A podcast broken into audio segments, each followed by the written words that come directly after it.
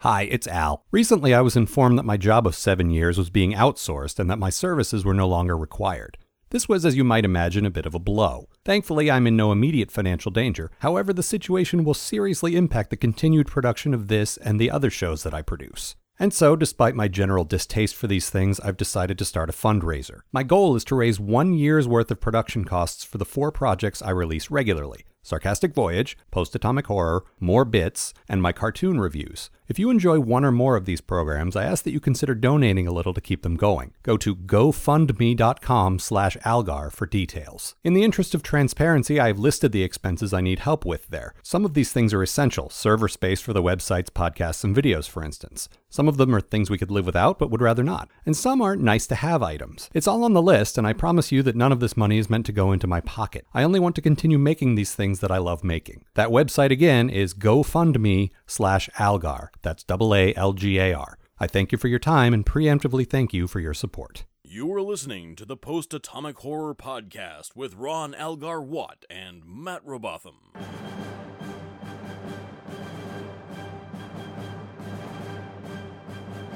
Episode 210, covering A Time to Stand and Rocks and Shoals.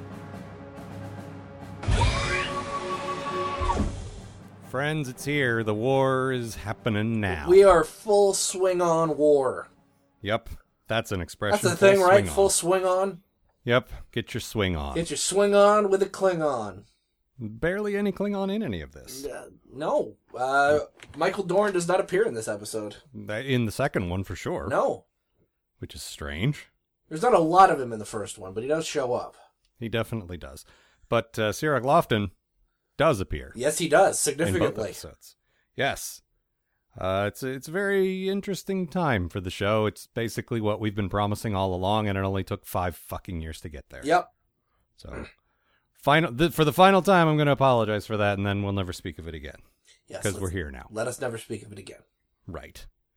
Uh, but now it is time to talk about a time to stand. So it's it's time time for timer. Not to be confused with that series of uh, next gen novels. Was that a was that a thing? There's like 15 uh, next gen novels that were all called A Time to Thing, A Time to Other Thing, A Time to Sew, A Time to Oh, Not right, Sew. right, right. They were named after the lyrics of that song. Yeah, you know, from the Bible. I know it's actually from the Bible. I was trying to do a joke about that about that 60s song that also quotes the same thing. I think yeah, is it to everything turn turn turn? Is Yes, that- that's the yeah, one. Right. Which I really only know from the Freedom Rock commercial from the 80s which you probably don't even remember. No, Uh, it's, you- it's probably for the best. I remember a lot of commercials with hippie music in them, but I don't remember that one specifically. No, this was very specifically hip like it was two hippies sitting there listening and, "Hey man, is that Freedom Rock?" "Yeah, man. We'll turn it up, man." Ugh. Yeah, you would have loved it. With your with your Cartman-esque love of hippies. Yeah, that sounds like me. It sure does. Uh, but let me now tell you about A Time to Stand. Remember that amazing shot of the Starfleet Klingon fleet at the end of season 5? It's time to check back in with that. And it's not looking quite so mint condition anymore. Apparently, as it turns out, the war hasn't been going so well. For instance, the 7th Fleet started out with 112 ships and now they're down to 14. Cisco knows that 14 is substantially fewer than 112. Even he knows that. But not but it's not all hopeless. Dax and Worf are briefly reunited, reminding us of their plans to get married when the war is over. And Martok wearily rolls his eye as Worf continues obsessing over the traditional Klingon wedding he's wanted to have ever since he was a little girl. Meanwhile, on Terok Nor, it turns out that the Cardassians are kind of evil. No, seriously. Wayun, for his part, is extremely concerned with maintaining that non aggression thing they signed with Bejor, so things aren't quite as bad as they were during the original occupation. But they're not exactly great either, and Odo reluctantly takes advantage of the almost literal hearts in Wayun's eyes and assumes a position on the station's ruling council in hopes of maybe making things a little not less exactly great. Meanwhile, again, the Starfleet guys take that captured Jem'Hadar ship, you know, from that episode last season. Uh, it was called um, The Ships That Crash, or Capturing a Ship. Or, wait, no, it wasn't. It would have been something like The Mission, or Exploring Space, or maybe just Plot! Exclamation point. Anyway, that ship. They use that to infiltrate the Cardassian Dominion space and destroy a plant that makes Ketracel white, which you may recall is the drug that motivates the Jem'Hadar, as seen in the previous episode, uh, the incident occurrence.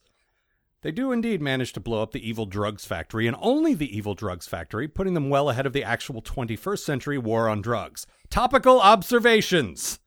But in the process, they've damaged their warp engines, and now it will take over 17 years to get home. This, I should point out, is where the episode ends, with everyone a little worse off than where we began. And yet, somehow, as a season premiere, it's infinitely more rewarding than, say, Best of Both Worlds Part 2, or Time's Arrow Part 2, or that one DS9 episode. You know the one. The Something. I think that was the actual title. The Something. Yeah, that sounds about right. I couldn't. It's really hard to make jokes when things are this good, and all I could do was like, oh yeah, terrible titles. Let, The- let's do that. Terrible the, the titles. something, the blandness, yep. the time that thing did occur. No, a lot of times they go with the sort of pretentious references, like this one, A Time to Stand. And actually, Rocks and Shoals, the next one, is a reference to like some kind of Navy justice something or other. More hippie music, probably. Probably more hippie music from the Bible. Because Yeah. if there's one thing we know about hippies, they love the Bible. They really do. I guess. Man, just more reasons to hate hippies. you guys also, you guys are into peace, love, and the Bible. Ugh, I hate all of those things. ugh. Way to alienate our hippie audience, Matt. That's fine. All right. Um, but yeah, this is like, I I- I'm just gonna go right into my good thing. Yes. The the fact that we're actually further from our goal than we were at the beginning of the episode, Mhm. like, I'm not gonna tell you when this all wraps up, but it's not gonna wrap up next time either. This Yeah. goes on for a while. They're they're they haven't caught the station back. They haven't won the war. They're losing the war. They're doing worse than ever. Like this is how things are now, and the show's called Deep Space Nine, but half the guys aren't even on Deep Space Nine. No. More than And- half the like all of our Starfleet guys are just off doing their own thing now. Yeah. It's it's amazing. And at the time when this was airing, I, I grew to both love and hate when I would watch the recap at the very beginning of the episode and Majel Barrett would say, And now the continuation. It's like, oh fuck you. That's not the conclusion. When she says the conclusion, you know the arc's gonna wrap up. Yep. But and now the continuation means that it's just gonna keep going. And I love it. I absolutely want this all the time. But on the other hand, it's frustrating as hell. Because you get that feeling like you've never had this in Star Trek before, ever. And you get that feeling that you get at a, s- at a huge season ending, you know, season finale cliffhanger, Yeah, except every week. yeah. It's great. I just want that the last episode of this arc to just be previously on Deep Space Nine. Major Kira meet Benjamin Cisco. Um, but y- there's there's a lot going on, and everybody's in a different place than they used to be, and it's it's it's fantastic. So fucking good. Oh my god. it does that thing that, like I say, Star Trek's never done before, which is completely shake everyone from their comfort zones and put them in positions that are you know hmm that are awful. Yeah, Like no, uh, apart from the Dominion and the Cardassians, nobody's happy. yeah. And not to jump ahead, that's gonna uh, that's gonna happen on the next episode too. Yep. Just uh, a whole lot of nobody get of nothing getting better. Nope. Everything getting worse. Yep. I mean, l- you know, the last episode ended with these guys at least like uh you know uh reconvening with their friends Yeah. meeting up with the fleet and at least like hey i'm i, I we might have lost the station but now i'm surrounded by a thousand powerful friends and i'm gonna be okay Yeah. Well, Mm-hmm. those thousand powerful friends are down to three now. So there's that and then there's the fact that they're stranded in enemy space in a stolen enemy ship with Mm-hmm. no way to get home yeah. Just uh, just keeps getting better. Yep. And then on the station, you got uh, you got Kira, who we'll go in more into in the next episode, just like having to work with the new administration. Ah, Major. Oh boy, Come into my office for a few minutes so we can talk. I did I Major. didn't touch on that, but this that happened in this episode, and wow, Oh man. it's um Look, we've talked about creepy Gul Dukat def- before, but ugh.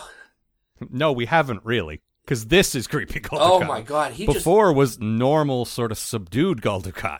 just Major, now that we're working together, I was wondering, let's see, I have a few uh, suggestions for uh, working together for the next few years.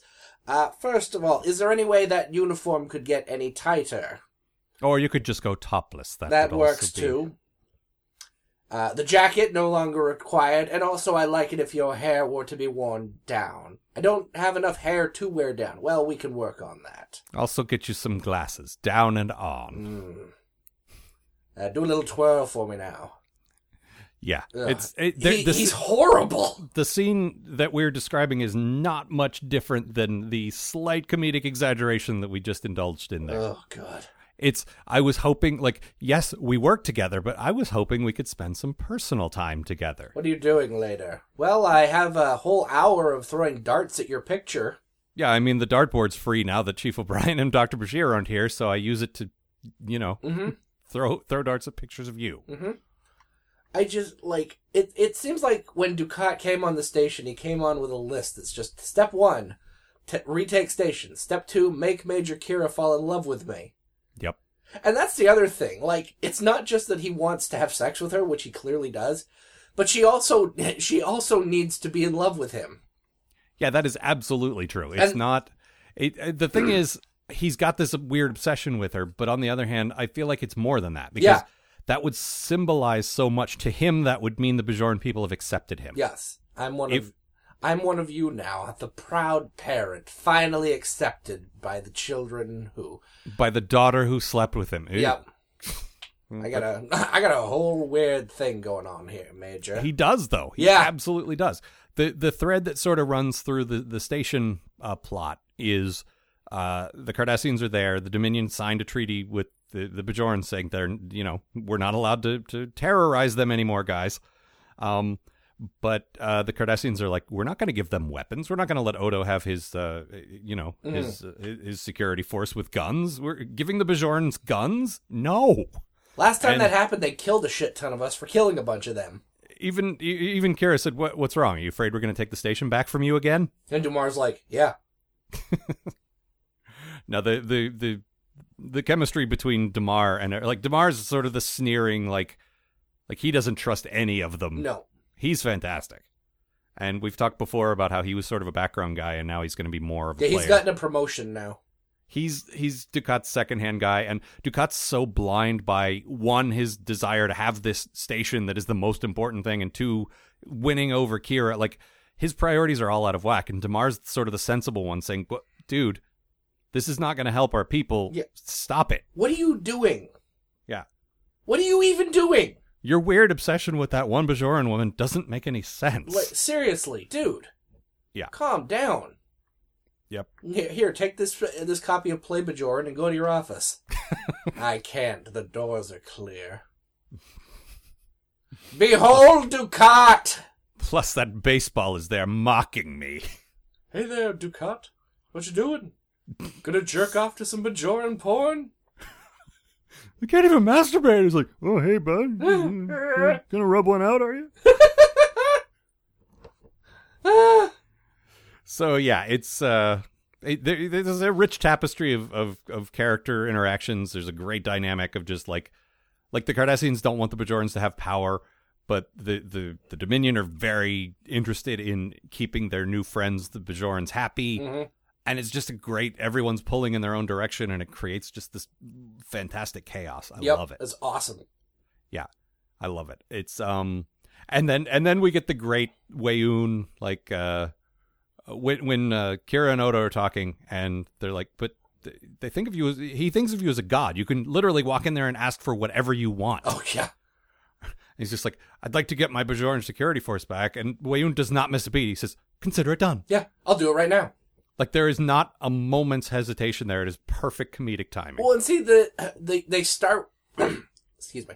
When um when Kira brings it up the first time, he's just like, "Oh, I don't know if that's such a good idea. The Cardassians are pretty uh set on being the only ones with weapons on the station, and I have to side with them." As soon as Odo shows up, Yep. I want all my- that drops away. Yeah, I just I want my guys back. Done. What else And- can I do for you? The the I wish this was my observation. This was uh, Brian uh, who had mentioned this. Just that uh, Wayoon is so clearly just infatuated Mm-hmm. with Odo on an almost romantic level, not in a creepy Ducat way, just in a sort of like, has he talked about me? Has he said anything about me? It's Let's like go to his house now. it's like if you could see a copy of Wayoon's Trapper Keeper, it would say Mister Wayoon Odo written on it with a little heart. Yup. you pointed out he does that he does that deference thing where he sort of spreads his arm and says founder where it's supposed to be almost like a religious thing Mm-hmm. and you said he just wants a hug Yeah. because that is what it looks like Hey, buddy. Come on.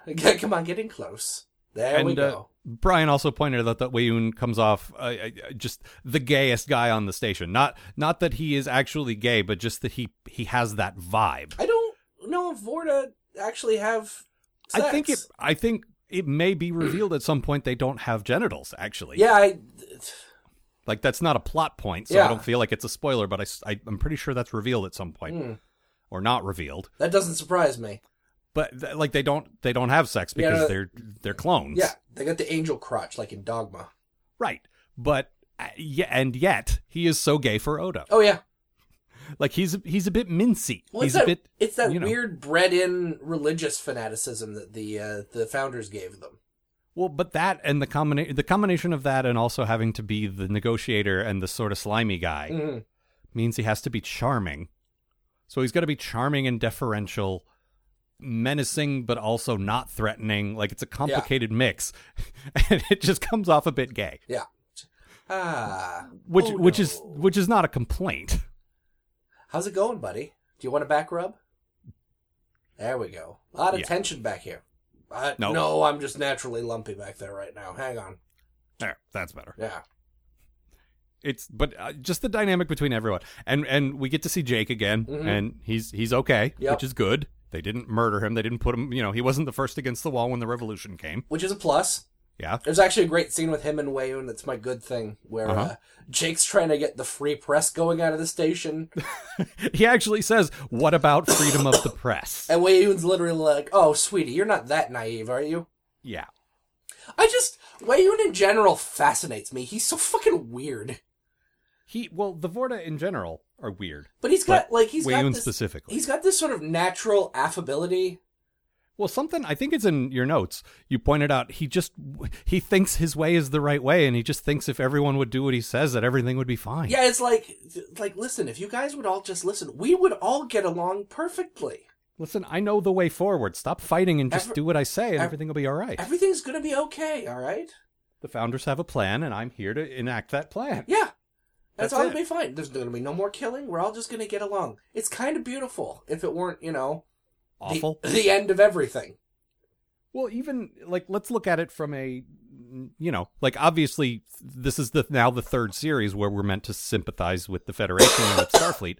Those are the good guys in our minds for a long, long time. Mhm. But trying to step back and be objective about it, th- it's still kind of awful Yeah. because you know, the the Cardassians are are just like not good. Like the first thing they want to do is take Bejor back Uh-huh.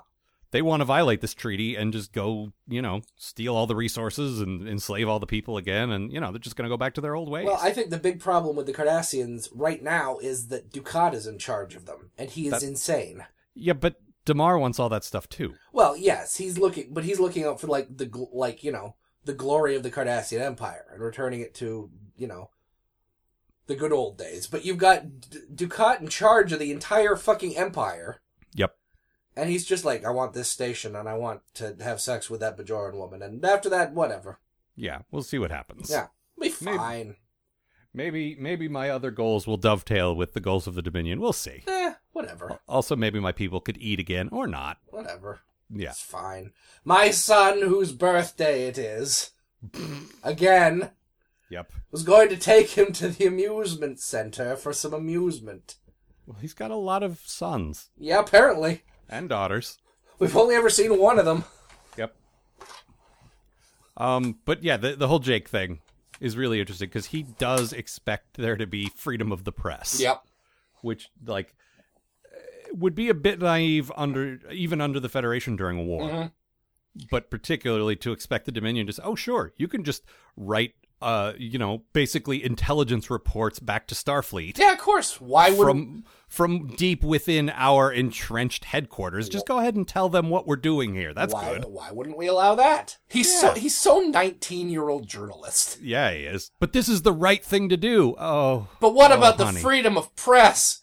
What about never- the glory of the written word? we never promised you that. Who said that? You just That's- stuck around. that's Federation bullshit. There, we never we never guaranteed anybody that. Man, let me introduce you to something called the Dominion newspaper. It's a one- it's one it's a one piece of paper that says everything is fine on it. Imagining the Dominion basically being like uh, North Korea, Yeah, where everything is all except instead of just the one glorious leader, there's the one glorious you know like Planet. blob blob of guys. no, that's pretty accurate for North Korea. Yeah. No, it's it's always been Kim Jong Il, Kim Jong Un, whatever. But Yeah. but here it would just be the, the you know the Great Link. Yep.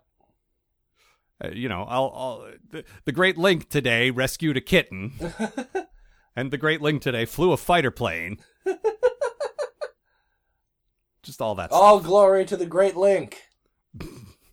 Well, now they're just the Hypnotoad. Uh, Uh, let's see what else do we got. I, we got we we got a really interesting bridge crew out of this. oh yeah, we got Because we- go ahead. like Nog is front and center now, which is kind of cool. Yeah, he fits really well. Like w- Nog was, he was. I never had the problems with him I had with uh, Rom, but he's really come into his own as a as a character. The whole we've never really seen things from a cadet's perspective before. No, Like Wesley was always, I'm good enough to be here, and I'm not scared, and I'm not, you know, like like Nog's not scared, but you get the sort of junior, inexperienced guy perspective Mhm. that you never got from Wesley, which is good. Well, and what he, uh, Nog doesn't have that sort of that's built-in self-assurance that he's the smartest guy in the room too. Right, that's what I mean. Yeah. He's still got to prove himself. Yeah, exactly. He's just some dude. Yep. You know. which is great. And they don't really fixate on the Ferengi thing. Like occasionally they'll make an ear joke or whatever, but for the most part, he's just his job now is to be the cadet yeah. and the cadet that everyone knows. So it's not like he's a he's a stranger. Yeah. So you know, it's just like it's just, he's just sort of like the new guy on the crew, but It's- not the it's- new guy we don't know. It's like he, when we get those episodes with Chief O'Brien and his uh, engineering teams. Yeah. Except you know, like with Enrique or with whoever we had uh, a couple of weeks ago with the Garrick kills everyone episode. Mm. I- I- like that, except it's not a guy that's been introduced once and we'll never see again. It's a guy we already know, so we get the we, we get the benefit of that relationship with someone we already know, which is cool. I really like that, and he and Chief O'Brien in particular have a fun relationship Yeah. where it's like uh, we gotta we gotta uh, repair the damn stabilizers. Well, I tried that, but then the damn warp inducer went offline. But what about the damn? You know, like Yeah. Well, fix it and watch your mouth. yep, it's great. Ugh. Uh, So- but I just in general the the mix like because I don't this was not by design at the beginning of the show, but now we have a bridge crew that's Cisco, Dax, and O'Brien, and then like Nog, and then Garrick, Yeah. and these guys are all a unique combination of guys we've never had before, and it works really well. It just shows up on the bridge. Oh, Garrick, what were you doing here? You come to see us off and wave an handkerchief? Uh, no, Doctor. It appears I will be joining the crew. It's nice because you know he's got a special set of skills, as they say, specific set of skills. I don't even remember the line. They gave him his own comm badge, which I'm sure Worf loves. oh, Look, Mister Worf, they've let me join Starfleet after all. look, you thought it wouldn't happen, but here I am. Yep. Oh, And where are you? You're not even on the Starfleet ship right now, are I'm you? gonna go join the Klingon ship. I don't need this crap. Ugh, we don't want him. Can't I have Dax instead? Please, I want the good Klingon. God. That scene, I like. I it really just set me up to do the joke about uh, Martok rolling his eye, which I was happy about. but I seriously, the idea that Worf has talked about nothing but his wedding Oh my god. for the past three months serving under Martok just is hilarious. I must prepare for the wedding. Oh my god, you are just. Why are we friends? Help me pick out dress patterns for Jedzia. Do you think this looks pretty?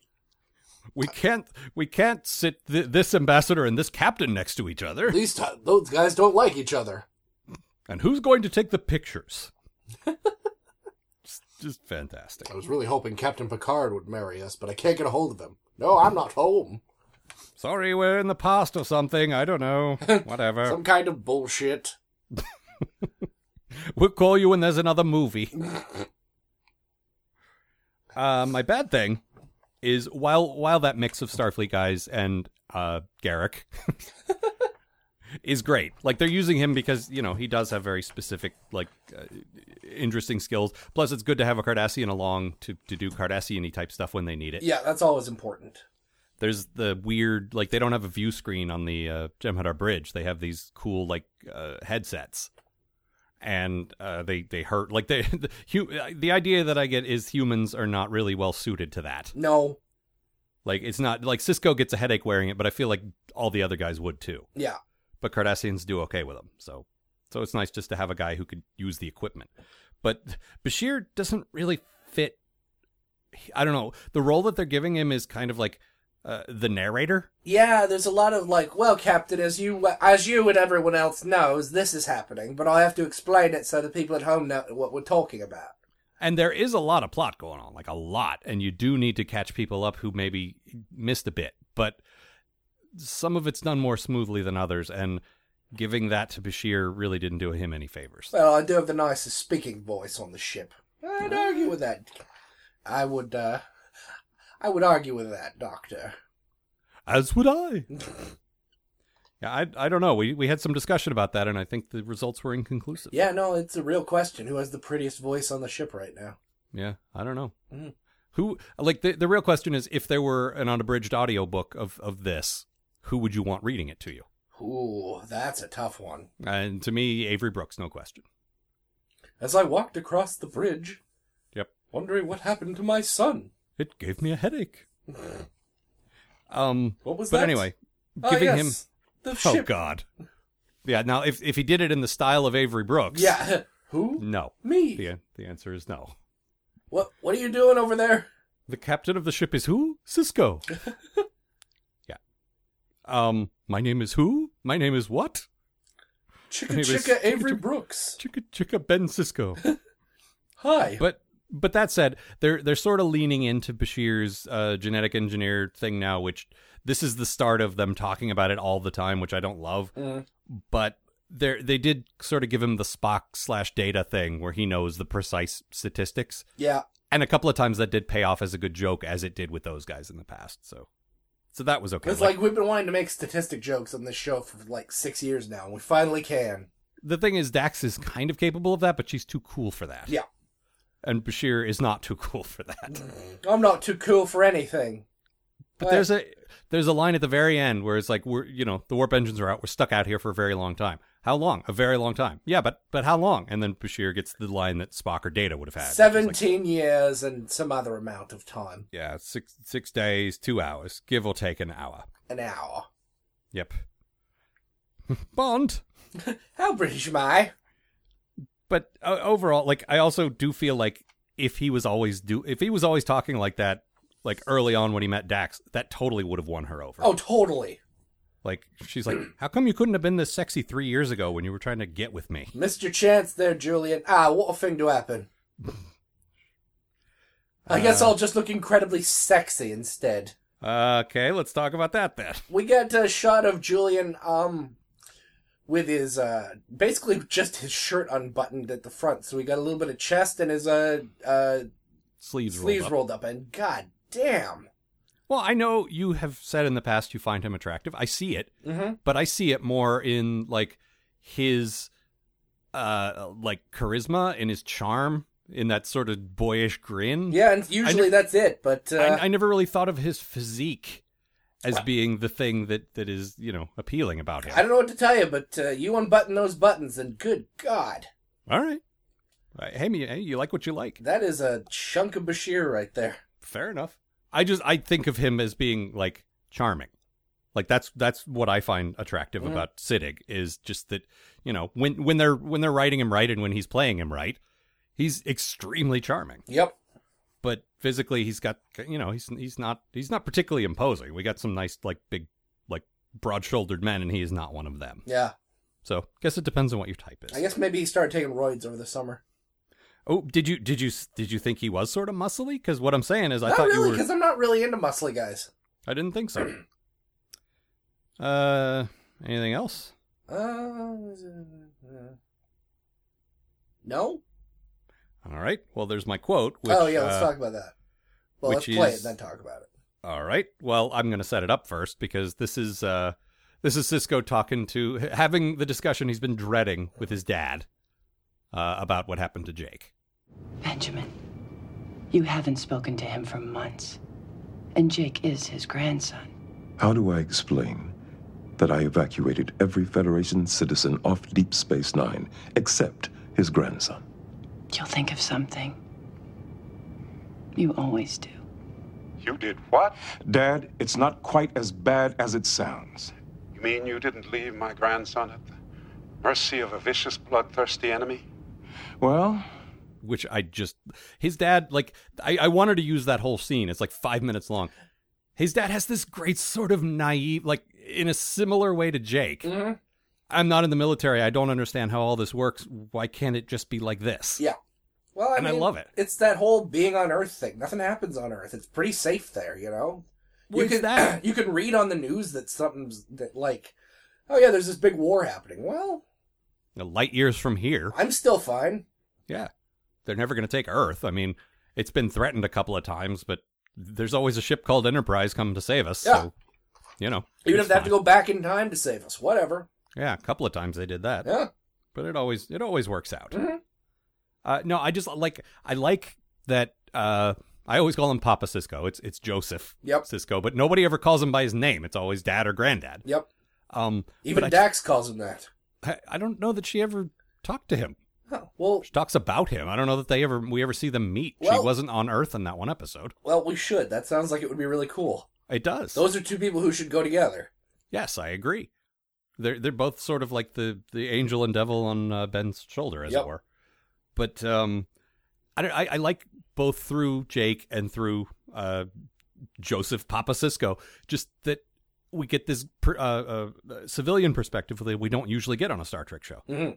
It's like I was talking about earlier. We always follow the Starfleet guys, but what's it like to people who aren't in the military who think, yes, the war is an important thing that we need to do, and they're like, well, well, no.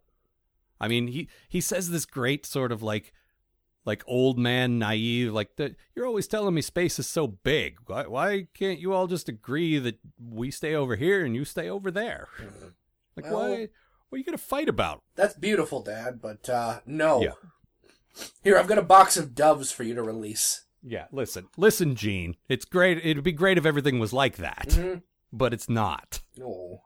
now take off that sweater vest I've got eyes in my nose. uh, but that's all i had Yeah. I have a real hard time. Like we possibly touched on some things that happened in the next episode because this next run, and I won't- again for spoiler's sake, I won't say how many there are, but things are going to go like this for a while, and I have a I I have a real trouble like distinguishing one episode from the next just because it's all one long big story Yeah, they tend to blend into each other. in a good way Yeah. because we're getting this big like epic story but it's like we may have already covered some things that happened in this episode because i don't remember which one was which Yeah. but that said, there's still plenty left to talk about in Rocks and Shoals. All right, so the captured Jem'Hadar ship is chased into a nearby nebula where Dax is exploded, and then so is the rest of the ship.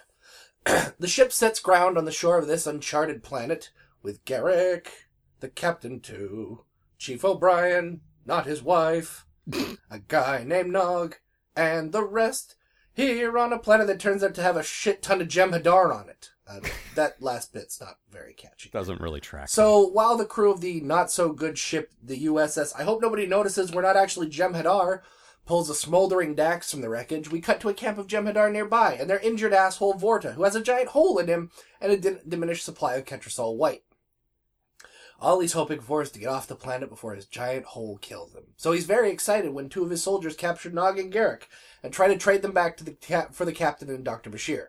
Really, they should only get Bashir and half of Cisco, but, uh, you know, whatever. Back on DS9, uh, excuse me, Terok Nor, Kira's settling into her brand new job as a giant sellout. This mostly consists of trying not to get anyone killed and also not being sexually harassed by Gul Dukat, who really cranked up the creep factor when he got home. when he put when she puts a stop to an anti-occupation demonstration and one of the local Vedics kills herself in protest for some reason, Kira realizes it might be time to get these Cardassians off of this fucking space station. Back on planet Nothing, the dying Vorta tries to make a deal with Cisco. If Cisco and his people massacre the remaining Jem'Hadar Hadar before they go white crazy, the Vorta will present them with a working communication system. Cisco doesn't like it, but when he tries to get help from the Jem'Hadar, the guy won't hear of it. Dude's gotta do what the Vorta says. So the Jem'Hadar all get massacred like it's the end of Butch and Sundance. The guys go home, and the Vorta spends the war happily in a lovely Starfleet POW prison. Happy endings for everyone? even worse than last time. It just keeps getting worse. Yep. The only person who gets exactly what they want is the piece of shit Vorta. Oh boy, is he a piece of shit. oh my god, he's my good thing. He's so terrible. yep. He's just this complete sleazebag who just spends the entire episode dripping with contempt for this Je- the Jem'Hadars that he's working for, and the Starfleet guys he's also working for. Well, we've seen that relationship between Avorta and the Jem'Hadar before, where they've been doing this for so long, and some of them kind of resent it, like in both directions. The Jem'Hadar really don't like having to answer to the Vorta. The Vorta really don't like all this ritual bullshit, and and it's interesting. But we've seen five or six Vorta at this point, and they're all similar but completely different. And this guy is different all over again while still being completely Vorta. Like it's great. Yep. No, there's a there's a scene right at the end after uh, our guys have massacred the Jem'Hadar. the um, ground is just completely covered in Jem'Hadar corpses, and here comes this motherfucker walking across. He, he's he might as well be skipping and whistling as he walks across the field, uh, carefully stepping over the corpses of his men. And there's a shot where Cisco just he almost blows him away with the phaser rifle. It's amazing. Well, the the connection, and we've seen this before, but not quite in this way. The connection Cisco feels to the soldiers doing their duty is there's a respect there. Yeah. He doesn't respect the Vorta at all. He can't trust them. They will shoot him in the back, or they will make a plan that will have him shot in the back, Mm-hmm. or whatever. You know, like you never know what they're going to do. Whereas the Jemadar, if they look you in the eye and say, "No, we promise we will not shoot you. We make these negotiations in good faith," he knows he can he can believe them. Yeah. and it's a great sort of soldier to soldier thing that he has with these guys. Well, and it's also with something like Captain Cisco is an incredibly good leader. Like he takes care of Yes. his men, and having seeing someone with that disdain for their own people is just it's completely uh, the opposite of what he believes in. Well, and that's another way he respects the Jem'Hadar because whoever's the first, or in this case, he doesn't get the title of first because he sassed back, but he still is in you know in charge of the unit. Like that's who Cisco really makes a connection with. Like you're going to take care of your guys just like I'm going to take care of my guys. There, we got some common ground, Yeah, and uh, that's why he respects and likes them a lot more. It's a lot like working with Klingons. They're different enough that it's not like oh the Klingons again. But it is similar that they have that, that, that sort of code of honor and that kind of thing. well, we talked about this before. Th- th- They're basically Klingons without the uh, you know the fun side. So Worf. Yeah, basically.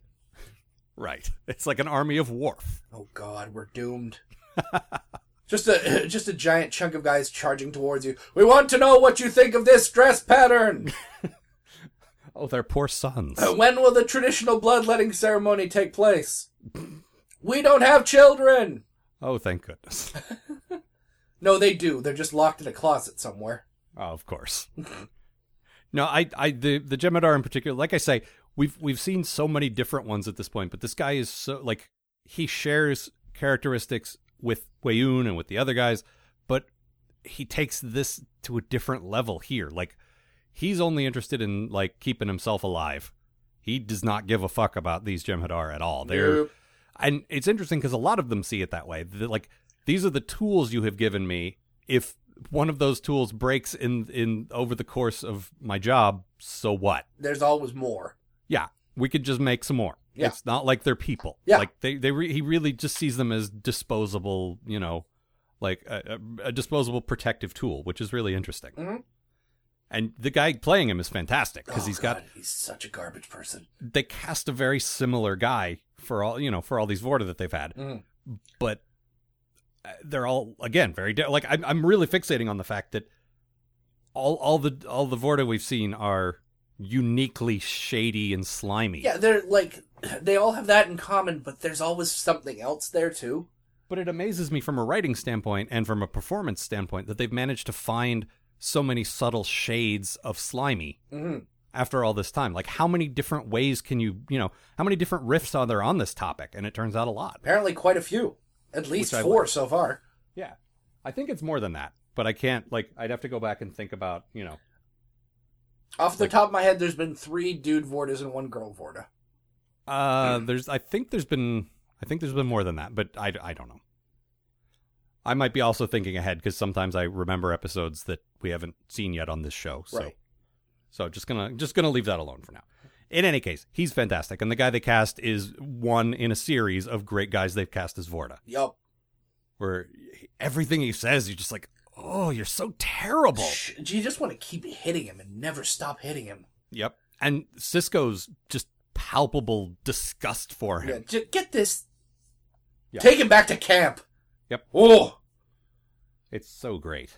thank you, Captain. I can see this is going to be the beginning of a beautiful friendship. Don't quote movies to me. You weren't even there for movie night. I was, brother.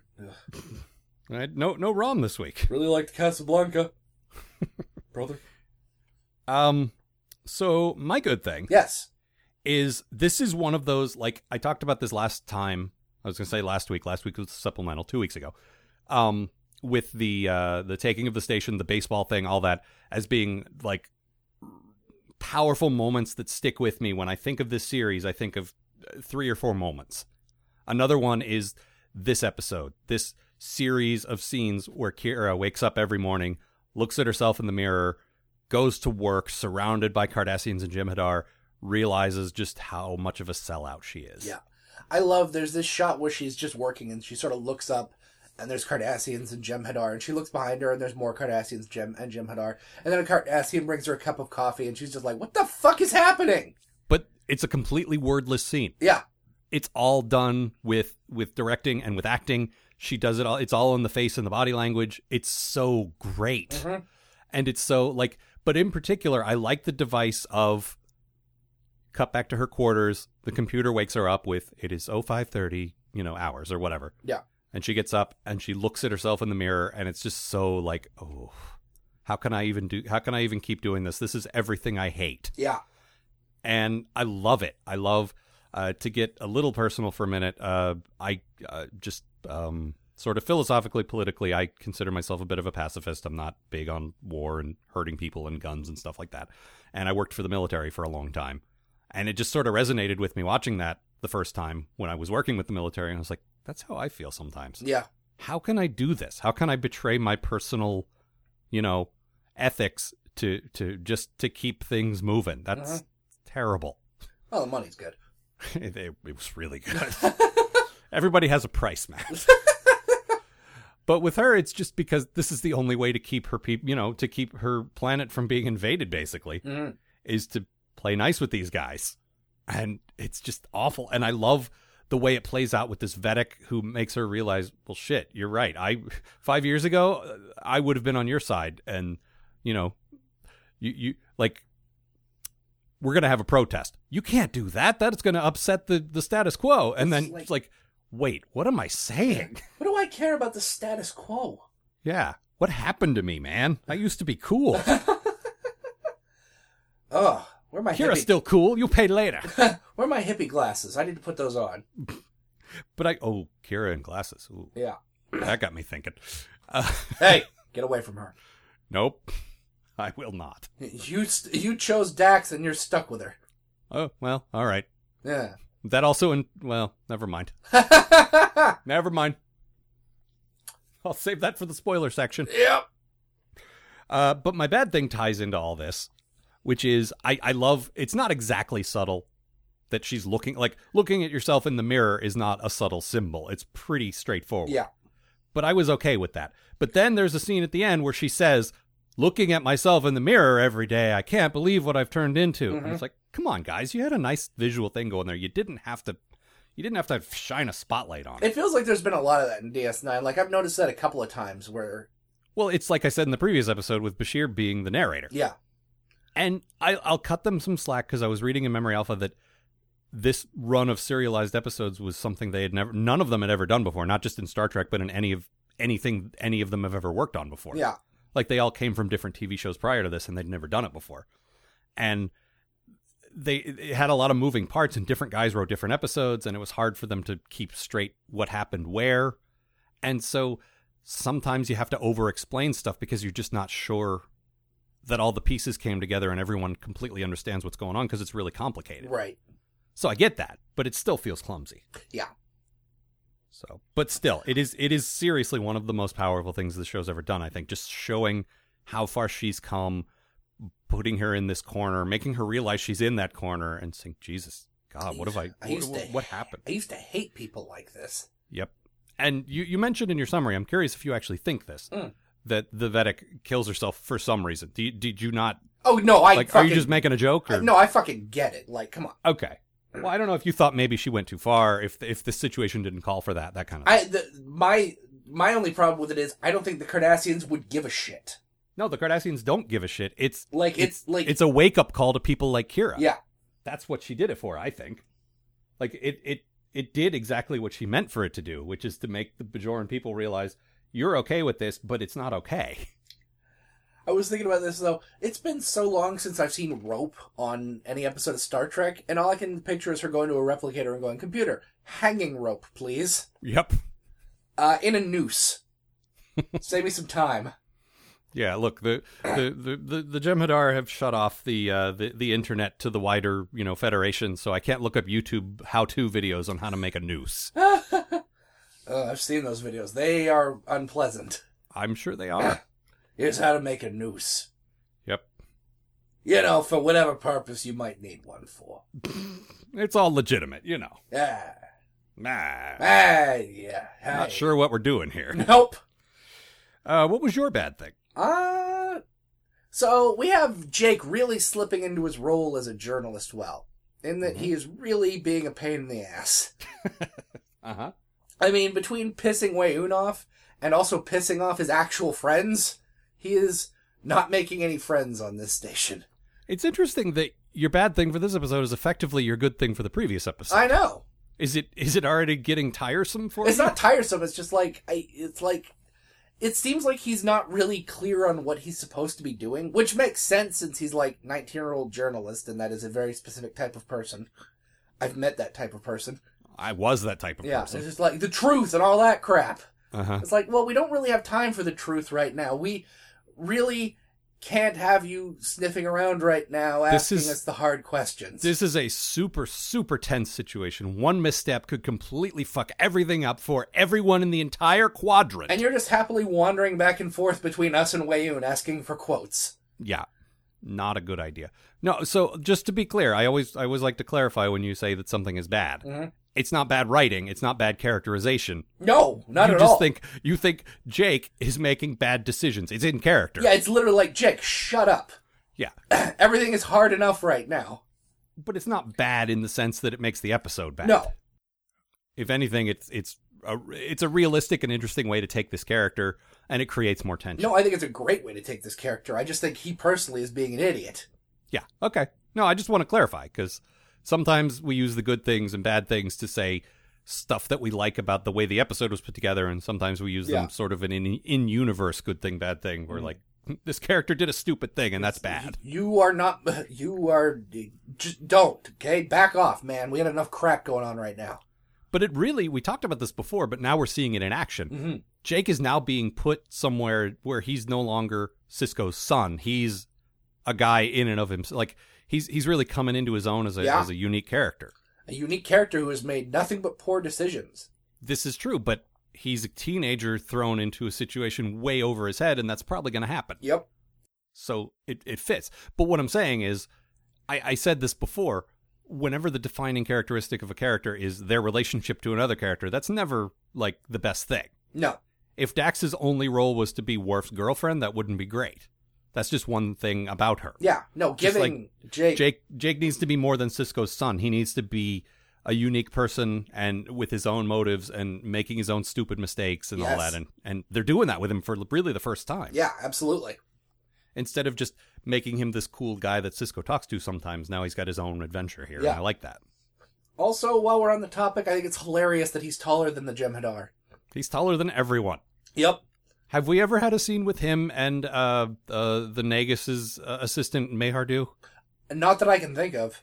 because I'm very curious to see how that stacks. I want I want an episode where Mayhardu and Mr. Hom and Jake are all doing something together. I don't know, They go on a picnic. Go- or trapped in an elevator, or uh, uh, you know, playing Dabo at Quarks. It doesn't matter. I desperately want to see them stuck in an elevator because two of those people don't talk. Oh, that's true. So it's just Jake. So how are you guys doing? Ugh, tough room. And he's a guy who's constantly wanting to get people to talk Yeah. because he fancies himself a journalist. Yep. So yeah, that would be extra. gra- Plus, I don't think any of them can fit in an elevator. Like I think they're all stooped down for hours. Well, there, there's that shot in this episode where there's like six Jem'Hadar packed into an elevator and Kira gets on. Yep. Those things are roomier than they look. Well, and it's it's an interesting visual way because she is a bit slight, Yep. and we know she we've certainly gotten enough of her establishing her cred that we know she's tough. Oh yeah. So it's not like oh look at the wispy little woman. It's more just like she's surrounded by big scary things. Yep. Spread out, And- losers. Yeah. Now Kira's here. But it's a nice way to emphasize that she is also in a bit over her head, literally. Yep. They are all over her head. There's just on all that station stuff is so like I said about the previous episode, such an interconnected web of everyone's got a role that makes things a little more tense. Mhm. I love it. It's it's great. So Uh, awesome. Back back to the planet stuff. Yes. This is probably the best looking location shoot I've ever seen them do on this. show. Oh man, it looks so good. I don't know if they just went out into the the wilds of LA again, like they normally They did. do, This is. but, I was uh, reading on Memory Alpha. This is a location they've been to before. I think they were actually in the episode where they captured the crash gem at our ship. It's the same place. but uh, Like this. This is the same location, yeah. but it It somehow look- they shot it differently. It looks fantastic. It does. And they get some. I think what really strikes me is they're not shooting in tiny corners of this area. Mhm. They just you can see it all spread out in all directions. Yeah, and I think that's that works when you're supposed to be on a desolate planet. Mhm. You need to see a small person versus a a, a large environment for Yeah. that to really work. If if you're still just shooting in one little like ten square feet area of it, then it could still be a set. Yeah. No, there's a great shot of the uh, the crashed Jem'Hadar ship sinking into the uh, I guess it's the lake, Mm-hmm. but it looks just awesome. And apparently that was CG. Well, it looked really good. Yeah, apparently there is actual water there, but they went CG with with the water for some reason Yeah. Well, because ku- it made it look more like they wanted to. I guess. well, kudos to you. But we had talked about this briefly about how we were gonna we didn't know if we were gonna like the move to more CGI or not. No, I mean it. So far, it's looked quite good. The um, Yeah. the way the station looks with like all the Oh. Jem'Hadar and Karda- Cardassian ships around, it's amazing. Yeah, those establishing shots that look like you know establishing shots of the Death Star with with fifty Tie fighters coming in. yeah, and out. It's exactly. like- they might as well be playing the Imperial March as you uh, as they Yeah. zoom in. yeah, it's it. I mean, it looks like a fortress. Whereas under under Cisco, it you know there were ships, but Yeah, it it's never like- looked imposing. There's our friendly DS9, and I was like, oh, Yeah, no, it, it looks we- like like a welcome to fortress. Terok Nor, Major. Hope, Hope you survive the experience. Yes, yes. Um, and also welcome to Jurassic Park. welcome to the 24th century.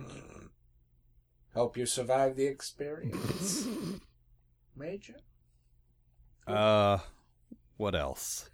Um, so we got this great scene with uh, uh, Nog and uh, Garrick Oh yeah. when they're out uh, looking for water and uh, whatever rations. Mm-hmm. And Garrick sort of notices Nog's walking foot. He's like, "What are you doing? Why? Why won't you? Why do you keep walking behind me?" And Nog's like, "Because you. The last time we were together, you tried to kill me. You Which ti- was like you- like four weeks ago, not very long ago. yeah, you tied me to a chair and waved a knife at me." Yep. So if you want to hang out, fine, but I, you're walking in front of me or beside me. And that's such a good way to show how far Nog has come Yeah. because he would have been scared a couple of years ago, and now he's like, you know what? I don't trust him. I'm not going to let him out of my sight, but I'm not scared of him anymore. Yeah. I'm going to tell him. I'm going to look him in the eye and tell him exactly how it is, and that that that's great. Yelling at Martok's crotch was really good for him, I think. That was his turning point. Huh? Yep. The crucible of, of uh, Martok's crotch. Uh, you know, like all uh, like all well-known uh, characters in fiction. Well, it's it's the hero's journey. I Yeah, mean, I'm- exactly. Into Martok's crotch. yeah, I'm pretty sure that um, that Joseph Campbell wrote about the uh, Right. into the darkest crotch. I'm pretty sure is one of his things. Hero with a thousand Cardassian uh, makeup. Should be Uh-huh. Ferengi makeup. Right. Uh, so you you had a you had a speaking of interesting uh, character bits on the planet, Mm. you had a great quote. Oh, yes, I do. Well, what is it? it is the, uh, well, here. Oh, no. What? I don't believe it. What? tore my pants. You, you tore your pants. Yeah, I tore my pants.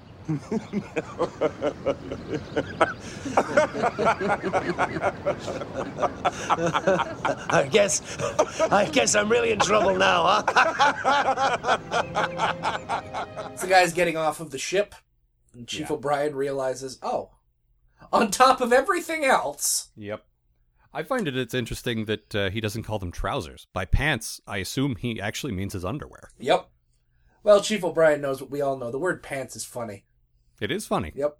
Pants are inherently funny. I tore my pair of pants. You tore your pants. Hey guys, this guy tore his pants. but this really shows how, like, more. I don't know what the word I'm looking for is. Just the, the, the higher level of camaraderie with Yep. this crew. Like, y- the Enterprise guys, like, uh, any of the Enterprise's guys Mhm. wouldn't have done this. No. Kirk's guys wouldn't be laughing about a torn pair of pants, and, and neither would um, neither would Picard's guys. Nope. just wouldn't I happen. feel like Picard tended to go into super serious mode whenever he was marooned, which was fairly often, yeah, usually with Wesley. this is true. Well, it looks like it's just you and me again, Wesley. Captain, I tore my pants. Shut up. Is that not funny? No. Oh, Can I'm we- disappointed in you. Oh, I just thought we could maybe share a laugh and, you know, bond over it. Nope, none of that. no laughing. The only time I laugh is when I get stabbed. We're not doing that today. Oh, Nope. Wesley puts his knife away. Remember, I killed a guy. I never forget. I, I know it's painted on the bridge. You're not fit to wear that uniform. Oh. But yeah, anyway, great, great first two parts of a who knows how long Parts? cycle. Yeah. No, it's just great. We're, hey, we're still doing this. Yep. It's it's great. I don't ever want it to end. All right. Uh, anything else? Um, I'm just going over my notes here. I don't think so. Just lots going on. Lots Yeah. more still to happen. Great fucking episodes. Yep. Yes, it is. Next week, uh, two more. Yep. So look forward to that. Uh, our email address, as ever, postatomichorror at gmail. Uh, the website, postatomichorror.com. Uh, as you heard at the very beginning of the episode, I'm running a fundraiser to cover the costs of running this show and the other shows that I do, some of which involve Matt, some do not. Yep. Uh, that it would help a lot if if you could uh, throw in a couple of bucks. Anything you guys could do would be awesome. Thank you very Yeah. much. Yes. Uh, and that's all. So we'll be back next week. Uh, yeah. See you, folks.